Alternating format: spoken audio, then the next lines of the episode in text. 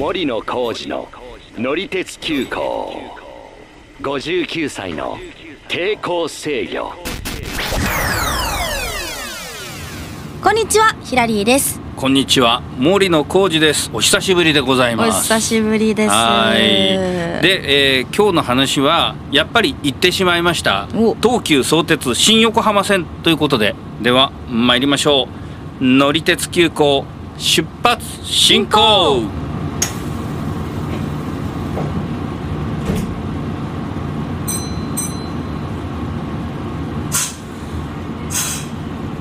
新横浜線で、はい。前一回話しましたね。あのーまあ、3月に開業する新しい鉄道の話っていうことで、えーまあ、それが実際にできたのが3月の18日から走り始めたってことで、そのちょっと後にですね、はい。えー行ってきました。あおのー。当日はちょっと行けなかったんですけどね、で、まあ、今回その新しく開業したっていうのはこのまあ一番まあなんていうかなあの話題になってたっていうとこなんですけど、はい。まあ、東京のあの周辺っていうのは1970年代からうん90年代ぐらい、えーまあ、地下鉄中心にどんどん新しいものができてたんですけども、んうん。まあ、最近ねそこまでではないんですけどまだいろんな新線とか新駅とかねできてるという中でう。ん。あじゃあ結構久々にこの改変みたいなのが起きたんですあーまあ改変ね。ラジオね。改変じゃない。開通ね。開通。そう。まあ相鉄線に関して言うと2019年だからはい。およそ3年半ぐらい前にうん。11月の末に、えー相模鉄道相鉄の JR 直通線っていうのができてるんで、うん。まあそこからなんで、まあ、そんなにあの時間が空いてるわけではないんですけども、まあちょっと今度の新横浜線というのはいろいろねダイヤが、えーいろんな鉄道にこう関わってくるっていうところで、うん。まあ大きな話かなっていう感じなんですけど、おうん、ーでこの相鉄の新横浜線、まあ、相鉄の方から今話をするんですけど、はい、西谷っていうあの相鉄本線の駅から分かれて、うん、途中羽沢横浜国大っていう駅があるんですけどもそれは、えー、さっき言った JR に直通する線と同じなんですよ。うんうんうん、で羽沢横浜国大から新横浜まで、まあ、要は駅としては1つだけなんですけども、うん、えー、開業したというのが今回。の1個だけなんですか、駅、うん、あでもね、えー、っとそれは相鉄側から言うと1つなんですけど、うんうんうん、あの東急の方にも同じ新横浜線で、まあ、実際には続いてこう行くんですけども、うんうん、それが、えー、っと新綱島という駅が1つあってで日吉っていう駅まで行くのが新横浜線ということになるんですね、うんうん、で合計するとね、えー、大体12キロですね今回開業したのが。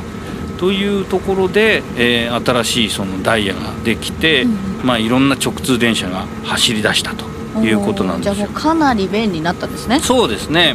あの僕もちょっと実際乗ったっていう話はしたんですけど、まあ、はい。祝日の午後に行ってきたんでうん。でまずはね、えー相鉄線の湘南台という駅に行ったんです。で、はい。ここは藤沢市なんですけど藤沢って行ったことは、ないです。私そもそもですね 横浜の方だ神奈川の方か、うん、あの全然行ったことなくてああですね。そっか。うん。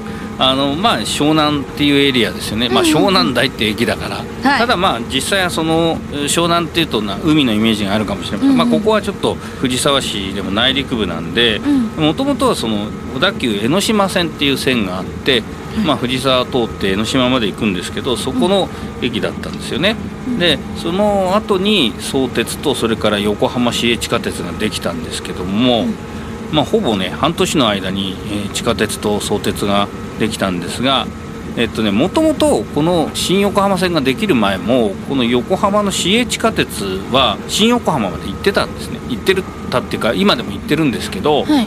だからもともとその湘南台から新横浜まで1本で行こうと思えば行けたんですよ。ああそうなんですね、うん、でもねこのちょっとそのし地下鉄のブルーラインっていうんですけども、うん。戸塚から上大岡関内桜木町横浜って、まあ、どっちかというとその横浜市内の中心部をこうくねくね行く感じで、うんうんまあ、観光としてね港町っていうようなエリアを通っていくんで、はいはいまあ、観光の足としてはいいとは思うんですけど、内陸部の湘南台から直通してあの新横浜に行くにはちょっと遠回りだったわけですよ。あーそっかそっかそのくねくねしてるから、うん。ちょっと時間もかかってたんですそうねそうあの快速電車でもまあ45分ぐらいかかってたみたいなんで。ね。うん、で今回の電車その新横浜線が開通して、まあ、特急電車で一番早いやつだと24分ぐらいで行くと。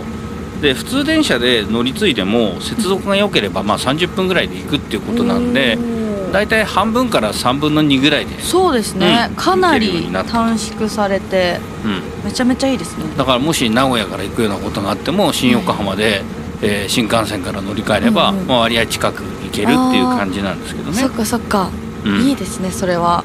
そう。で、まあ、ここまでちょっと相鉄側の話をしたんですけど、はい。まあ、東急側も変わっててうん。で東急側の方はその東横線と目黒線っていうあの2つの路線に直通するんですね。分かれるんですか？そう。でさらに、まあ、ややこしい話をすると東横線は副都心線っていううん。うんあの地下鉄に乗り入れますしはいはいはい。で目黒線の方もこれ目黒線は2方向に地下鉄乗り入れるんですけど、ああそうなんですね、うん、東京メトロの南北線とはいはいそれから都営地下鉄の三田線って聞いたことある、うん。あ聞いたことあります？ありますあります。うん、でそれでまあ本当にいろんな方向に行くんですが、うん。まあ、どっちにしてもその乗り換えとかもそのホームでできるような駅とかもたくさんあるんでしやすいんですね。でそうですね。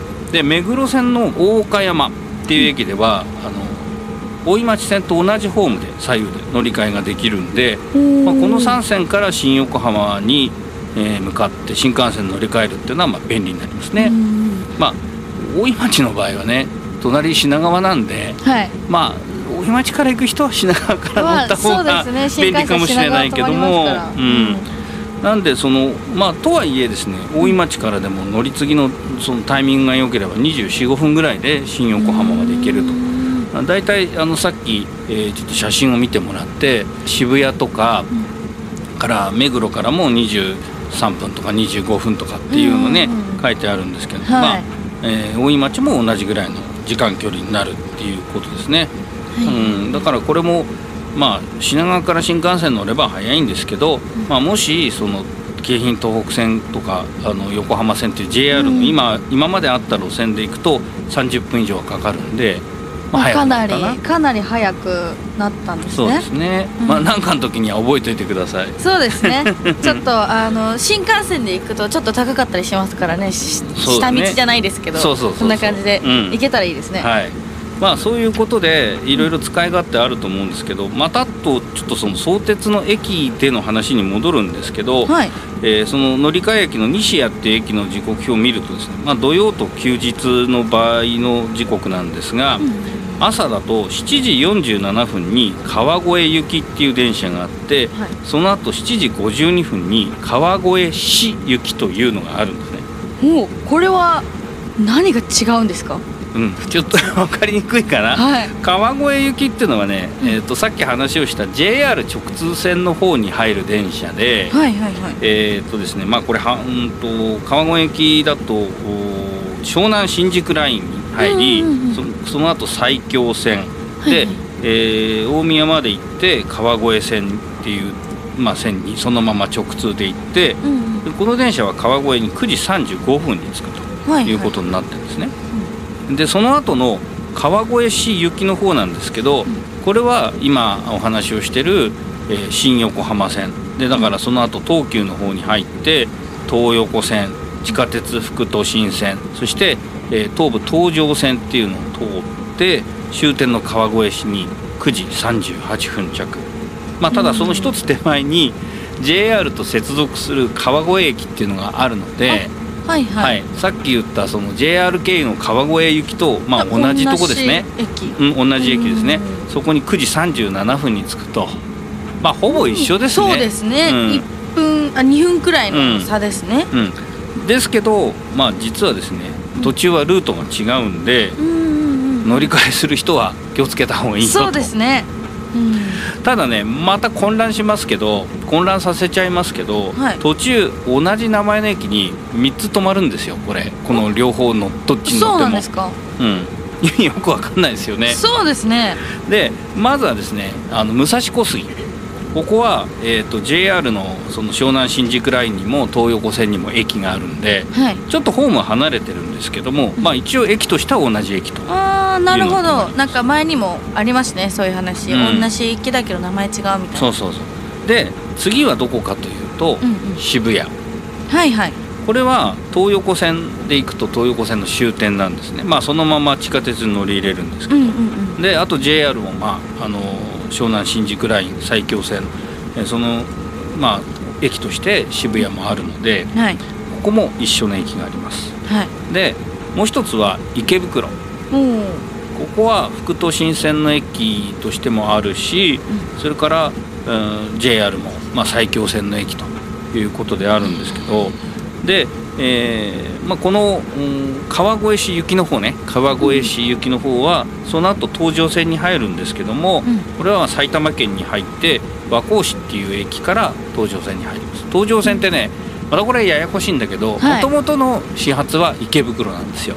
ああそうなんですか、うん、だけど、えっと地下鉄から直通する電車はうん。和光市っていうとこから入ってくるまあ後で地図をちゃんと見て説明しようかなと思うけど、はいはいはい多分きっと混乱しちゃうね。うん。えじゃあこのあ乗り換えは、うん、この途中で違うやつに乗れたりするんですか、まあ乗れます乗れます。市と川越だから例えば JR で行ってもその副都心線で行っても、まあ、池袋の駅で一回降りて、ちょっとその東部のその、乗って。ってね、そう東上線に行ってもいいですし、まあ、東上線に乗った方が実は早く着いたりするんで。